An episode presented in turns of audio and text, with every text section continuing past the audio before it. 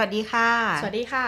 นี้นะคะทรายค่ะอะพวกเรา Mash Potato นะคะ อืม กลับมาอีกแล้ว วันนี้เราจะมาพูดถึงเรื่องอะไรกันคะคุณนิ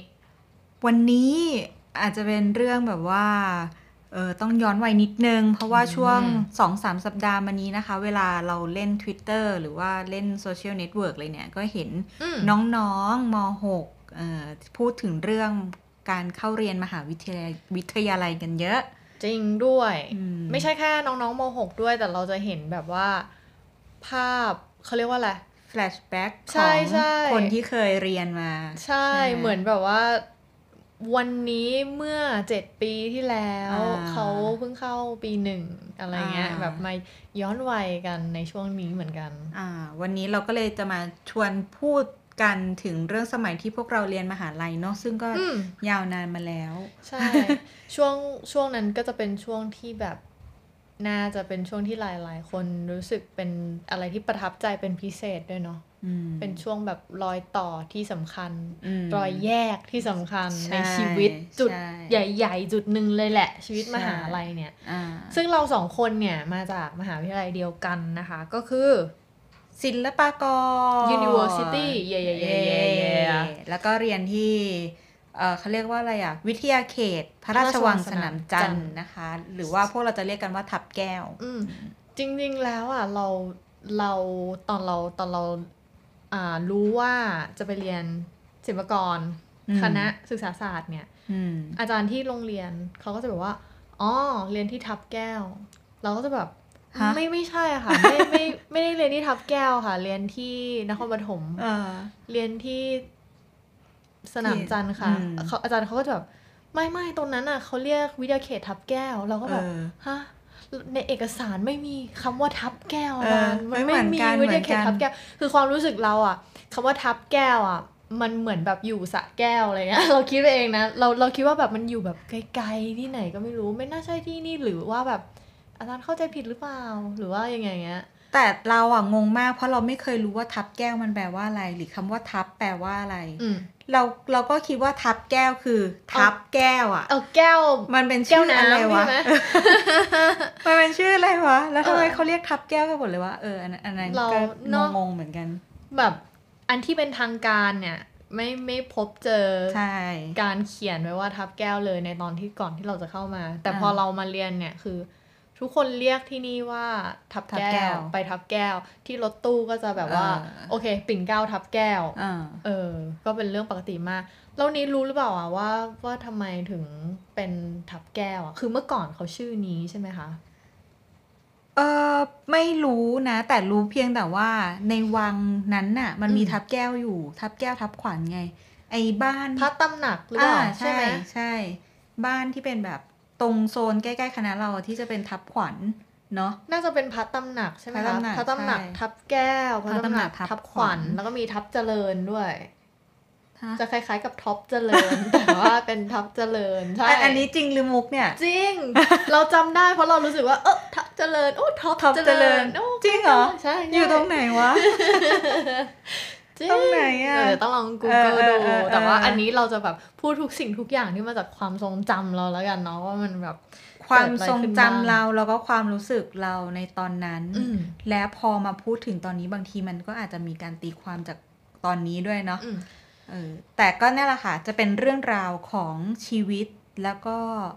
ความคิดต่างๆ เกี่ยวกับศิลปากรทับแก้วหรือว่าพระราชวังสนามจันทร์นะคะ โอเค ทีนี้ลองถามนี้ก่อนว่า แล้วทำไมนี้ถึงตัดสินใจเลือกมาเรียนที่ศิลปากร ทำไมเลือกมาเรียนที่ศิลปากรจริง ๆ ก็เหมือนเด็กในคือในยุคเราต้องบอกก่อนเป็นระบบ entrance เนาะอืม entrance สมัยก่อนเนี่ย มันก็จะสอบสองรอบค่ะเออรอบแรกรอบสองเราสอบแค่รอบแรกไป แล้วก็ใช้คะแนนเนี่ยยื่นอืมเออแล้วในขณะเดียวกันเนี่ย เราก็จะมีสิทธิ์สอบมหาลัยอื่นด้วยนะ ไปสอบตรงไปสอบเออเอาหรือว่าเอาคะแนนยื่น 5 อันดับอะไรอย่างนี้เนาะอือฮึแต่เราอะ่ะ เป็นคนที่ไม่เคยเอาคะแนนยื่น 5 อันดับเลยอืมเออเพราะว่าเราใช้สอบตรงกับใช้สอบโคว ตาโควต้า ใช่ เออ แล้วก็ไปสอบสองสามที่ถ้าจำไม่ผิดนะ เออ แล้วก็มาสอบที่นี่ เหมือนกันเลยเราก็เราก็รอบแรกโควต้าเหมือนกัน ไม่ไม่ได้ไม่ได้เลือกลำดับ ใช่ แต่ว่าแต่ว่าของเรารู้สึกจะเลือกได้ห้าที่ เอ้ยเลือกได้สี่ที่นะจำไม่ได้อะสี่เออสี่ประมาณนั้น เออสี่ที่นะของเราคือนี้อะเป็นรุ่นพี่เราปีหนึ่งนี่อ่าคือเป็นเด็กรุ่น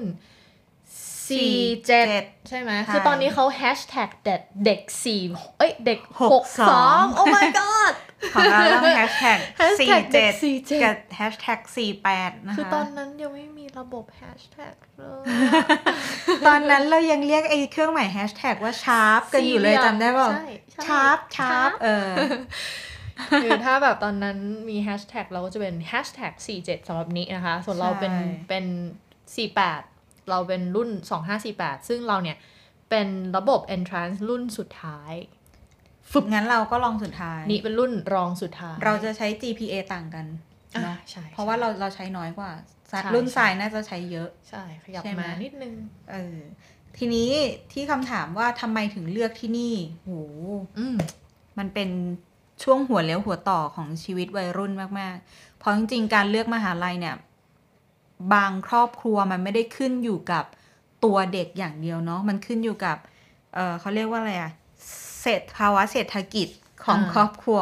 สภาวะทางการเงินด้วยเงินมเออ เราก็ต้องดูหลายอย่างว่า เออ ถ้าเกิดเราเลือกมหาลัยในกรุงเทพหรือว่าคณะอื่น มหาลัยอื่นเนี่ยอืมันมีค่าเทอมค่าใช้จ่ายอย่างไรเนาะซึ่งต้องค่าหอค่าที่นู่นนี่ค่านี่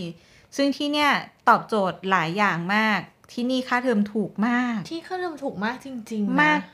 มากจนน่าตกใจ แต่ตอนแรกเราไม่รู้ว่ามันถูกมากนะ เมื่อเราไปรู้ของที่อื่นแล้วถึงใช่เข้าใจตอว่านแรกเราก็รู้สึกว่าแบบ โอ้โอเค อะไรเงี้ย แต่เออแต่ตอนที่เราเทียบกับตอนเราเรียนมัธยมอะ เราก็รู้สึกนะอืมว่าแบบ เฮ้ย นี่แบบถ้าเทียบกับไอไออันที่เป็นตัวค่าเทอมจริงๆอะไรเงี้ยแบบเอ้ยนี่มันไม่แพงเลยนะเนี่ยค่าเทอมมหาใช่ลัยแล้วพอเรารู้ค่า ค่าเทอมของเพื่อน อืม ที่แบบมหาลัยรัฐด้วยกันนะ อืม โอ้โห ของเรานี่คือถูกมาก และพอไปเทียบกับ คือนี่แบบไม่ต้องพูดถึงว่าการเอาไปเทียบกับเอกชนเลยนะอ่าเทียบกับมหาลัยรัฐด้วยกันในแบบใช่ระดับใกล้เคียงกันอะคือโอ้โหต่างกับเขาเยอะมากๆ แล้วเราเอาไปเทียบกับมหาลัยเปิดอ่าที่มหาลัยเปิดสมควรที่จะ เซฟกว่ามากอ่าๆเฮ้ยเราถูกกว่าว่ะอืมหรือแบบพอๆกันอะเออแต่ของเรามีค่าหอรวมด้วยนะ ใช่ เออเออ Amazing มากถูกของจนน่าตกใจ ใช่ เราลองบอกตัวเลขไหมว่าแบบ เอ้ยรุ่นเราเนี่ยเหรอเท่าไหร่จำได้ไหม คืออย่างของเราถ้าตอนปีหนึ่งมันรวมค่าหอนะอืมอืมแล้วปีหนึ่งค่าหอเราว่าเราแพงนะ ของเนี้ยนี้นี้อยู่หอแพงหอใช่ไหมแพงแพงสุดเนี่ยคือเป็นหอไฮโซสุดในมหาลัยแล้วอะหอในนะคะอืมเอ่อจำไม่ได้เจ็ดพันไหมอะอะไรอย่างนั้นเหรเอออของเราของเราจำของเราจำได้ของเราไม่ได้อยู่หอหรู เพราะว่าอ่าเราเราจองไม่ทัน เราเราได้อยู่หอแบบ หอปกติธรรมดาที่แบบต้องใช้ห้องน้ำรวมอ่าอ่ารวมค่าหอ ค่าน้ำค่าไฟทุกอย่างรวมอ่ารรวมทุกอย่างแล้วอะเจ็ดพันเก้าค่าเทอมเอ๊ะเดี๋มยวนะหาลัยเจ็ดพันเก้ารวมค่ารวมค่าอยู่ รวมค่าที่พัก ค่าน้ำค่าไฟของหอพักอะ ซึ่งอะไรรู้ไหมค่าน้ำไง ค่าน้ำหอพักเทอมละ ห้าสิห้าสิบบาบาททเออจำได้ค่าเอ้ยน้ำหอพักเดือนละ เอ้ยไม่ใช่เดือนละอ่าเทอมละห้าสิบาท ค่าไฟนี่ถ้าเราไม่มีอุปกรณ์ไฟฟ้าพิเศษมาใช้ก็จะไม่เสียตังค์อ่าแต่ถ้าสมมุติมีคอมพิวเตอร์มีทีวี มีอะไรงี้เข้ามาก็จะแบบเสียเป็นชิ้นๆไป เช่นคอมพิวเตอร์เสียเครื่องละ500บาทอะไรเงี้ยเหรอแบบถูก500มาใช่กไหมๆเออค่าหอเราพันเทอมละพันสองพันเองของนี้อะ อ๋อไม่ถ้าแพงถ้างั้นค่าเทอมเราต้องแพงกว่าเจ็ดพันเราใช่จำผิดใช่ค่าหอเราสี่พันแปดใช่ใช่อืม ในขณะที่ค่าหอของเราสี่เดือนสี่พันแปดใช่ปะวะใช่ไหมคือสี่พันแปดเนี่ย ไม่ใช่เดือนละนะ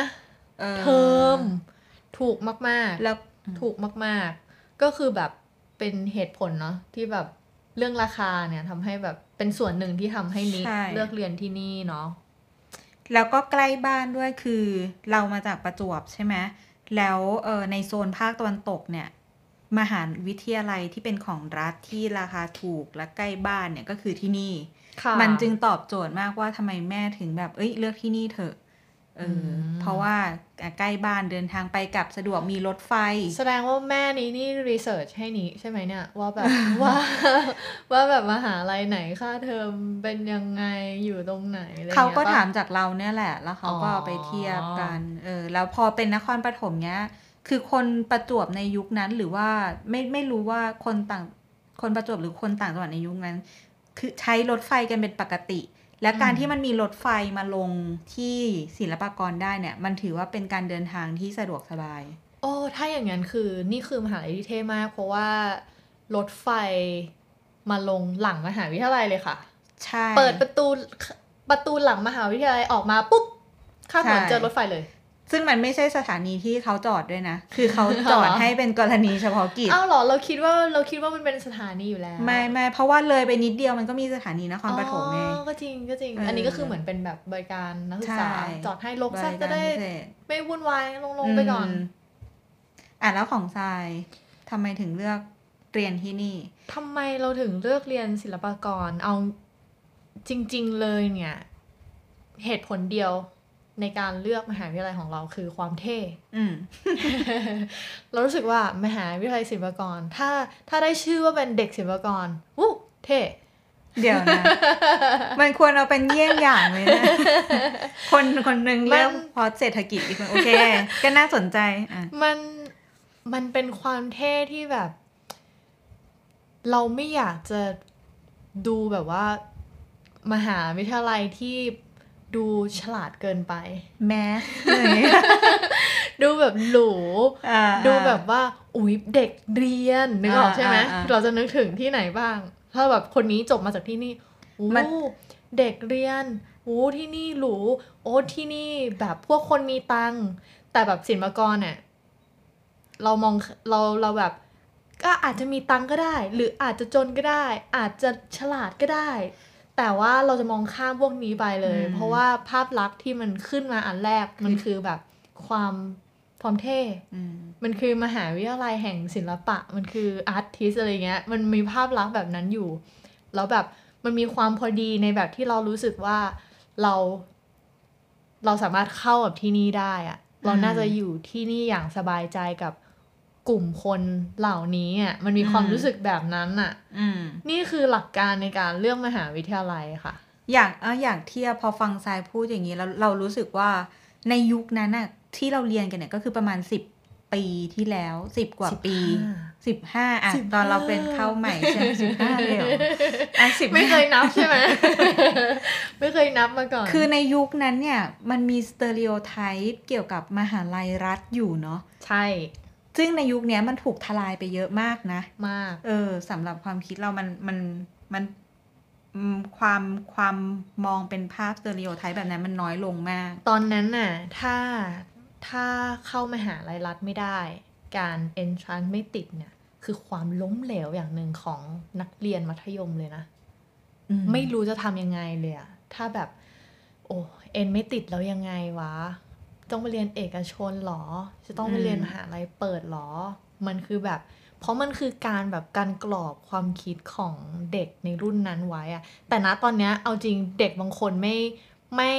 ไม่ไม่มองมหาลัยรัฐเป็นเป็นตัวเลือกลำดับแรก ๆ เลยด้วยซ้ำใช่คือคิดไว้เลยว่าจบปุ๊บจะเข้ามอเอกชนที่นี่เพราะที่นี่ใช่เฟี้ยวเรื่องนี้ เออ ซึ่งซึ่งเรามันดีเขาลบมากความคิดแบบแบบนี้มากเลยเราชอบมาก มันควรจะเป็นแบบเนี้ยเออจริงๆแล้วอะ ใช่ใช่มันมันควรจะเลือกจากแบบประเด็นว่าเราเราอยากเรียนอะไรอยากเรียนอะไร แล้วที่ไหนดีที่ไหนอืมเหมาะกับเราอะไม่อืมไม่ไม่ไม่ใช่เรื่องของการแบบมาวัดความสามารถของตัวเองในแบบที่แบบอืมถูกถูกภาพลักษณ์อืมบังคับอะไรอย่างนี้บังคับอะเนาะอืมอืมอย่างของเราอย่างที่เราบอกไปว่าแบบเหตุผลในการตัดสินใจเลือกมหาลัยของเราคือเราเลือกจากความเท่ซึ่งศิลปากรสำหรับเราคือ ความเท่ในแบบที่ใช่มากๆ นี่คือนี่คือแบบภาพลักษณ์ในรูมคติของเรา แล้วสำหรับนี้อะตอนนี้นึกถึงศิลปากรตอนที่นี้ยังไม่ได้มาเรียนนะคะ ภาพในหัวของนี้เนี่ยเป็นยังไง เมื่อเมื่อพูดถึงศิลปากรเนี้ยมีแบบศิลปากรในอืมอุดมคติในตอนนั้นน่ะมันเป็นยังไงอะเราไม่รู้ว่ามันเป็นข้อดีหรือข้อเสียที่ ภาพในหัวเราอะคือไม่มีอะไรเลย คือไม่มีภาพในหัว ใช่คือไม่มีภาพในหัว คือเราไม่รู้จักมหาลัยนี้จริงปะเนี่ยไม่ไม่ใช่แค่ไม่รู้จักมหาวิทยาลัยนี้นะคะ คือจริง ๆ แล้วเนี่ยในยุคเราเราแทบไม่รู้จักมหาลัยเยอะเท่าไหร่ เรารู้จักแค่ไม่กี่มหาวิทยาลัยจริง ๆ นี่คือนี้ใช้ชีวิตอยู่ที่จังหวัดอะไรนะ อยู่ประจวบอยู่ประจวบใช่เรียนในประจวบเรียนที่เพชรบุรี อ้าวอยู่ประจวบแต่เรียนเพชรบุรี ใช่ แต่อืมว่าเราไม่ได้มีความรู้เรื่องชีวิตมหาลัยอะไรมาก ค่ะ เออ เราไม่รู้ว่ามหาลัยคืออะไรมหาลัยเป็นยังไง เราก็แค่คิดว่ามันคือที่ที่ใหญ่ ๆ เพราะว่าในบรรดาญาติพี่น้องเราเนี่ย มันอืมไม่ได้มีคนที่มีโอกาสเรียนมหาลัยกันเยอะหรือแทบแทบไม่มีเข้าใจเออ ถามจริงไม่เคยรู้จักศิลปากรมาก่อนเลยเหรอ เคยได้ยิน เพราะว่ายังไงมันก็เป็นมหาวิทยาลัยในโซนภาคตะวันตกเขาก็จะจะมีแบบรุ่นพี่มากนี่นี่ อะไรเงี้ย เพชรบุรีอะศิลปากรเขาก็มีที่เพชรบุรีด้วยนะ วิทยาเขตเพชรบุรีน่ะ เออ ก็ไม่รู้ เอ้ยแต่เราเข้าใจเด็กสมัยนั้นมันมันมันไม่ได้มีอินเทอร์เน็ตในแบบใช่ที่จะเข้าถึงทุกคนแล้วก็แบบเนื้อหาการอัปเดตอะไรเงี้ยมันไม่ได้ไม่ได้ใช่เข้าถึงที่จะแบบให้ทุกคนรู้อะไรใช่ได้มากเท่าเดี๋ยวนี้เนาะอ่าปิดแล้วกันมพอสมควร พอสมควรและการแนะแนวบางครั้งเนี่ยเขาก็แนะแนวไม่กี่มหาวิทยาลัยหรอก แล้วเขาเวลาเขาแนะแนวเขาก็แค่พูดถึง เรื่องที่เรียนคณะที่เรียนหรืออะไรอย่างนี้เขาไม่ได้พูดถึงว่าศิลปากรมันมีเขาเรียกว่าอะไรอะมีมีภาพมีภาพแบบไหนหรืออะไรเงี้ย เพราะฉะนั้นภาพในหัวเราตอนนั้นก็คือ อืมก็คงเป็นแบบติดติดๆมั้งอืมเพราะว่าเวลาคนพูดถึงศิลปากรก็คือพวกเด็กเรียนศิลป์ในโรงเรียนเราที่เขาไปติวกับรุ่นพี่ศิลปากรเนี้ย เออ ก็เลยจะนึกถึงพวกแบบเรียนศิลปะ อืมอืมแต่ว่าคณะที่เราเลือกเนี่ยมันเป็นคณะคณะศึกษาศาสตร์ เราก็ไปทำการบ้านมันแหละว่า เออเอกที่เราเลือกเนี่ยเขาเรียนอะไรยังไง เราแบบนี้เรียนคณะเดียวกันเรียนเอกเอกเดีเดียยววกักันนแต่ก็คนคืละปี ก็คือเทคอ่าโนโลสายีขาสาขาเทคโนโลยีการการศึกศึษากษานะคะ ถามว่าอ่านตอนแรกเนี่ยเข้าใจไหมว่าเรียนอะไร เราไม่รู้นะ เออ เราเราอะ เรารู้ว่าเรียนอะไรเพราะเพื่อนบอก เพื่อนเพื่อนเลือกเพื่อนเลือกอันนี้อืมเหมือนกันอืมตอนที่ตอนที่จะอ่าโควตาจะยื่นอืมคะแนนโควตาเพื่อนบอกว่า เอานี่แหละ เราถามว่าแบบมันเรียนอะไรเหรอ เพื่อนบอกว่า เนี่ย เรียนสาขาเนี้ย ได้เรียนถ่ายรูปอืมเราชอบถ่ายรูปไงอืมตอนนั้น เราก็ โอเค เราไม่รู้จักสาขานี้ แต่ว่าไปถามครูว่า สาขาไหนคะที่ไม่ต้องเป็นครูโอ้เราเลือกคณะเออครูทำไมเออะอเพราะว่าแม่อยากให้เรียนคณะครู อันอันเนี้ยคือแบบน่าสงสารแม่มากเป็นกลวิธีในการหลอกแม่อุ้ยอันนี้เหมือนแบบกบฏเลยอะเอออุ้ยตื่นเต้นอะคืออุ๊ยตื่นเต้นจังเลยคือแม่มารู้ความจริงตอนเรียนจบแล้วอะว่าเป็นครูไม่ได้ทำทำใช่เพราะแม่แม่คิดมาตลอดว่าทำลูกเรียนคณะครูอ๋อมันมีเรื่องหนึ่งด้วย การที่แบบจบคณะครูแล้ว เรียน เป็นครูไม่ได้ใช่นี่เป็นรุ่นแรกเนาะที่รุ่นมีแรกการต้องเรียนครูห้าปี คือใครจะเป็นครูเนี่ยก็ต้องเรียน5ปีต้องเรียนส่วนห้าปีสาขาที่เรากับทรายเรียนก็คือเรียน4ปี แปลว่าเป็นหไงลักสูตคะรสี่ปี แปลว่าคุณเป็นครูไม่ได้ ถ้าอยากเป็นก็ต้องไปเรียนต่ออีกเพราะปีว่าเพราะว่าถ้าจะเป็นครูต้องแบบฝึกสอน ปีหนึ่งหรือปีครึ่งอะที่เขาฝึกสอนกันอะปีหนึ่งหนึ่งปีเต็มใช่เต็มใช่ใช่ไหมคะ ต้องมีแบบ เอ่อเก็บระยะเวลาในการเขาเรียกว่าอะไร มันจะต้องมีหน่วยกิจของอ่าของการสอนโดยเฉพาะใช่อะไรของเงี้ยการเพื่อฝึกแบบสอนคุณภาพของการสอนอย่างเต็มที่ ซึ่งซึ่งศึกษาศาสตร์ที่ศิลปากร ณตอนนั้นภาควิชาที่ไม่ไม่ต้องเป็นครู ไม่ใช่จริงๆ ไม่ไม่ใช่ต้องหมายถึงไม่ต้องเป็นครูเราหมายถึงเอ่อไม่ต้องไปไม่มีสอน ไม่เหรอมี ประกาศนียบัตรวิชาชีพครูอะอ๋อเออเพอจบมาอ่าไม่มีอ่าไม่มีไม่มีแบบนั้นอะอ่าก็คือสาขาเทคโนโลยีการศึกษาที่เราเรียนกัน แล้วก็สาขาจิตวิทยา แล้วก็ lifelong การศึกษาตลอดชีวิตเนาะอ๋อแล้วก็อืมไอ้นี่ด้วย sport sci อืมอืมรุ่นเราไม่มีอ๋อรุ่นเรารุ่นแรกอันนั่นแหละ แต่ว่าเราก็จะกลายเป็นพูดถึงเรื่องแนะแนวไปเนาะ เออเรากลับมันมาย้อนวัยไง มันสิแบบย้อนวัยอะ งั้นเดี๋ยวเราสรุปของเราแล้วการศิลปากรในอุดมคติของเราก็จะออกแนวแบบคงติดติดๆอะเนาะ อ๋อติดๆอีกเรื่องหนึ่ง พอพูดถึงศิลปากรเราจะพูดเราจะนึกถึงละครเรื่องน้ำใสใจจริง น้ำใสใจจริง เออ เพราะว่าในช่องเจ็ดสีในทีวียุคหนึ่งเพื่อคุณตอนเราเด็กๆเนี่ยเรื่องเนี้ยดังมากอืมเออ แล้วเขาเป็นชีวิตในศิลปากรแล้วก็แบบเออ พอจะอ๋อมันก็คงจะคล้ายๆในละครเนอะก็ดูเท่ดีว่ะเคยเป็นละครมาก่อนอะไรอย่างแล้วเงี้ยเขาเรื่องนี้เขาแบบมาถ่ายที่ทับแก้วกันทั้งเรื่องด้วยนี่ใช่ไหมถ่ายเป็นที่คณะเราด้วย เป็นเรื่องราวของแบบเออเด็ก ชีวิตมหาลัยอะไรอย่างนี้อ่าใช่ไหมซึ่งอาจารย์น่ะซึ่งอาจารย์บอกว่า พอเรื่องนี้ออกไปทำให้คนแบบว่า มาเรียนมาเข้าเรียนที่นี่กัน เหมือนเหมือนตอนเยอะจักรยานสีแดงใช่ไหมเอ่อจักรยานสีแดงที่เออเกษตรใช่ไหมคะใช่แม่นแล้วมันมีเรื่องอะไรอีกเรื่องนึงนะที่เด็กมาเข้าศิลปากรกันเต็มเลยอะที่เป็นละครดัง ๆอะอ๋อที่เป็นโบราณคดีไง เมื่อไม่นานมาเนี้ยอ๋ออ๋อแล้วก็มีล่าสุดที่ทำให้แบบคนตัดสินใจมาเลือกศิลปากรกันเยอะอีกครั้งหนึ่งตอนที่ละครพี่หมื่นกำลังดังเมื่อเนี่ยเหมือนเมื่อปีเมื่อปีที่แล้วอ๋อเหรอเรื่องพี่หมื่นเหรอ ใช่ ชื่อเรื่องอะไรไม่รู้ที่มีที่มีพี่โป๊ปเล่นกับเบลล่า ก็แล้วขดัองโทษคือเราสองคนไม่ใช่สายละครจริงๆ นึกไม่ออก ซึ่งซึ่งแบบชื่อเรื่องอะไรนางเอกนางเอกเป็นนักโบราณคดีแล้วก็เลยอ๋อทำให้แบบว่า โอ้คนคนแบบว่าสนใจอยากเรียนโบราณคดี ซึ่งซึ่งถ้าเข้าใจไม่ผิด เนี่ย โบราณคดีมันมีคณะเดียวใช่ มีมหาลัยเดียวใช่คือศิลปากร คือถ้าอยากเรียนโบราณคดีก็ต้องมาศิลปากรเท่านั้นใช่ซึ่งมีข้อพิสูจน์เลยว่าแบบปีนั้นเนี่ยยอดยอดคะแนนของการยื่นเข้า และจำนวนเด็กที่ยื่นเข้าคณะโบราณคดีศิลปากรเนี่ย สูงมาก คนบอกว่าอยากเข้ามาเรียนมากอืมๆมีผลเนาะแปลว่ามีผลจงเพราะว่าอย่างยุคเราน้ำใสใจจริงก็มีผลอืนะมเออ ถ้าเป็นรุ่นก่อนหน้าเราเนี่ยก็คือจะเป็นหนังเรื่องกลิ่นสีและกาวแป้งอ๋อว่าเออใช่ที่ทำใช่ให้คนใช่แบบอยากเข้ามหาวิทยาลัยกลิ่นสีและกาวแป้งนี้ นี่ก็เป็นแบบศิลปากรในอุดมคติของนี้เนาะใช่แล้วแล้ก็วของทรายก็คือคขวาอมงเราก็คือความเท่คือก็คล้ายๆกันใช่เนาะใช่จริงคล้ายๆๆก็คือกันแบบนั้น เมื่อกี้เราคุยกันถึงแบบ ในอุดมคติเนาะในความคิดเราเงี้ยว่าศิลปากรทับแก้วเนี่ยมันเป็นยังไง ทีนี้อยากรู้ว่าแล้ว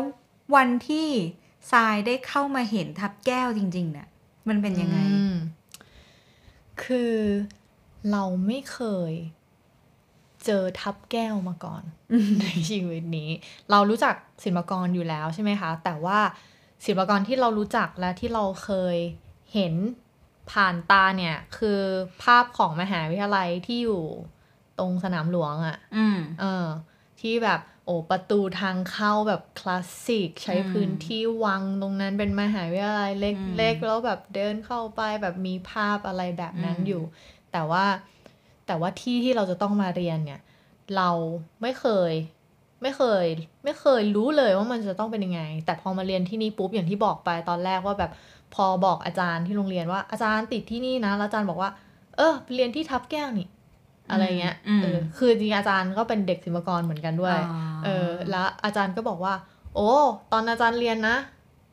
มีวัวด้วยอ่า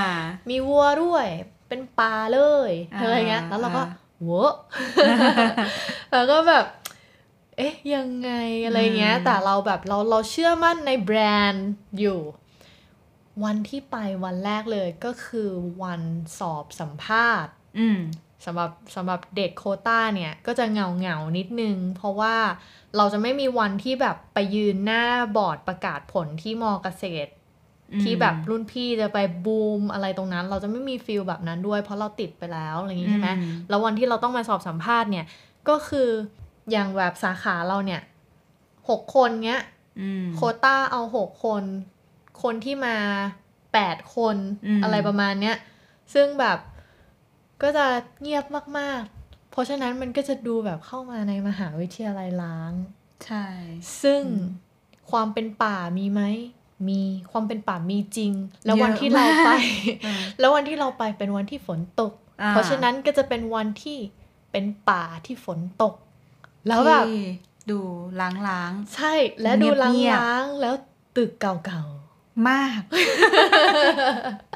ตึกๆคือเก่ามากคือแบบว่า น้ำใสใจจริงเป็นยังไงผ่านมาเป็นสิบปีก็แบบก็ได้ฟิลแบบเดิมอะไรอย่างเงี้ยแล้วด้วยความที่เราอะ ใช้ชีวิตอยู่ค่อนข้างเป็นเด็กแบบเด็กในเมือง อืม แล้วเราไม่เคยไปนอนที่อื่นเลยนะ ที่แบบที่ไม่ใช่บ้านตัวเองอะ่ะ อืม โดยโดยที่แบบไม่มีไม่มีพ่อแม่อะไรเงี้ย แล้วเราเดินเข้าไปในในตึกที่เรียนตอนนั้น ถามทางไปห้องน้ำแล้วเจอห้องน้ำในแบบที่มหาลัยรัฐอะ่ะอืมเออ ระหว่างนั้นน่ะ ก็คือคิดอยู่ตลอดเวลาเลยนะ ว่าแบบลองดู ลองดูเทอมหนึ่งมลองดูเทอมหนึ่งว่าอยู่ได้ไหมอืม ลองดูเทอมหนึ่งละกัน ถ้าแบบไม่ได้ยังไงปีหน้าเราก็ซิ่ว แกเราคิดว่าเราจะซิ่ว วินาทีแรกที่เราเดินเข้าไปในมหาลัยเราคิดว่าถ้าเราอยู่ไม่ได้เราจะซิ่ว คิดดูมันดิน่ากลัวขนาดนั้นเลย เราอะ เราคือเราเป็นเป็นค่อนข้างจะแบบโฟเบียอืมโฟเบียกับงูกับสัตว์เลื้อยคลานมากมากๆกลัวแบบมาก ๆ แล้วคือแบบ คือเรากลัวชนิดว่าถ้าให้เราเลือกว่าเราแบบจะต้องตาย หรือเราต้องสัมผัสมันเราเลือกต้องตายอะ่ะอืมเรากลัวขนาดนั้นน่ะ แล้วการที่เราเดินเข้ามาหาลัยที่แบบ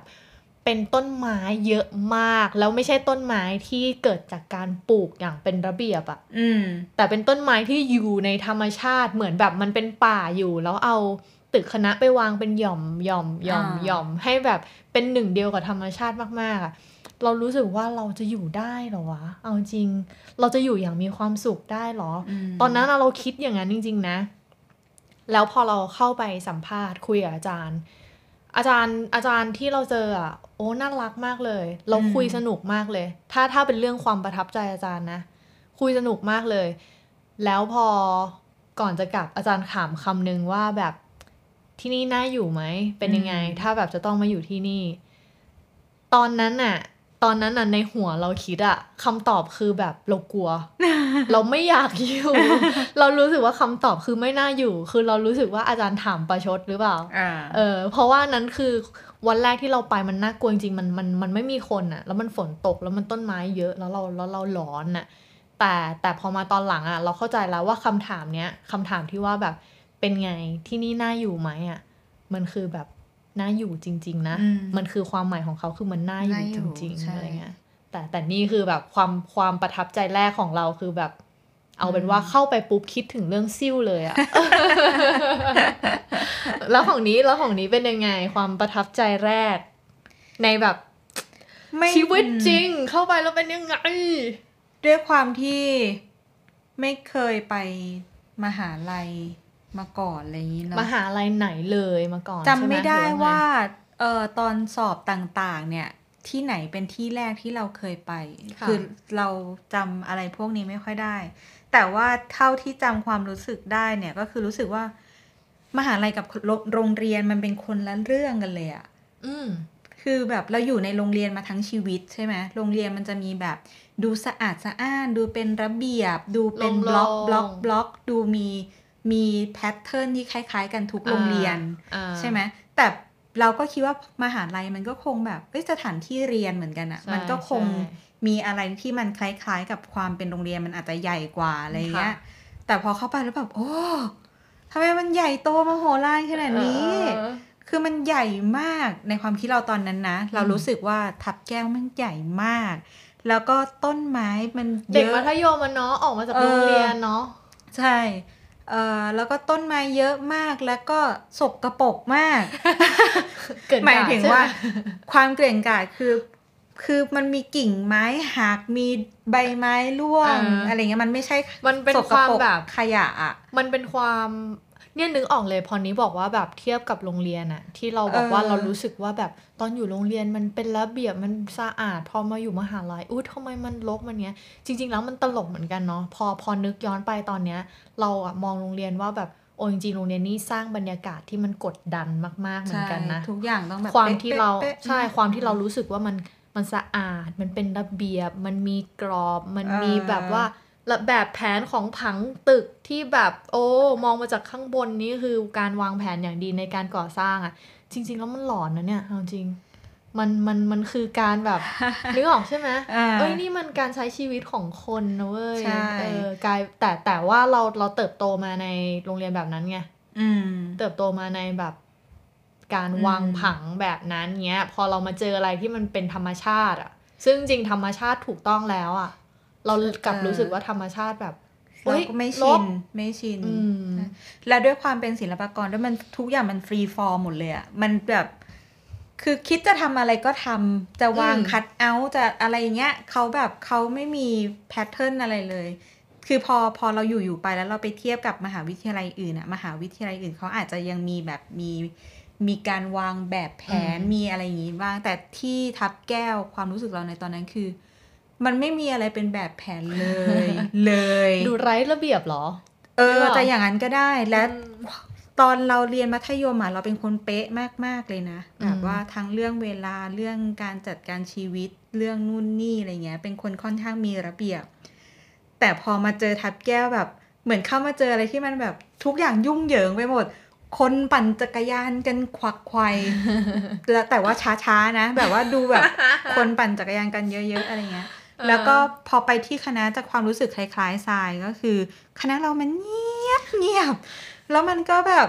ไปอยู่แบบไกลๆอย่างเงี้ย สมมอืติมเราเข้าประตูหลักมหาลัยใช่ไหมมันก็ค่ะแบบไปอยู่แบบชายขอบเออเอออยู่ไม่ได้ริมอีกทางเอาเป็นว่าเลยไม่ได้อยู่ในเมืองอะ ในเมืองของมหาลัยอะ มันก็จะมีถนนเมนอะไรอย่างงี้ใช่ไหมแต่คณะเราจะแบบไปอยู่ขอบๆอย่างเงี้ย แล้วตอนนั้นถ้าสมมติอาจารย์ถามว่า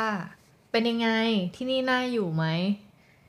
ก็จะบอกว่าน่าอยู่ เพราะว่าประทับใจการมีสระน้ำใหญ่อ๋อๆคือเรารู้สึกว้าวมาก รู้สึกว่าแบบโอ้จริงๆทำไมมหาลัยมันแบบมีสระน้ำใหญ่ขนาดนี้แล้วมันเสีดูยดาชิยลจังที่แบบวันแรกเราไม่ได้เห็นสระน้ำแบบนั้นบ้าง เออเออเราเราจำความรู้สึกได้ว่าทำไมที่นี่มันแบบชิลอะไรขนาดนี้ ในในด้านหนึ่งนะก็รู้สึกแบบนั้นอีกด้านหนึ่งเนี่ยก็รู้สึกว่า แล้วมันก็ลกด้วย แล้วมันก็มีคัดเอาท์อะไรเต็มไปหมดเลย เออ แล้วก็แบบเออในชีวิตจริงที่ตลกมากอีกอย่างหนึ่งก็คือเราไปกับพ่อ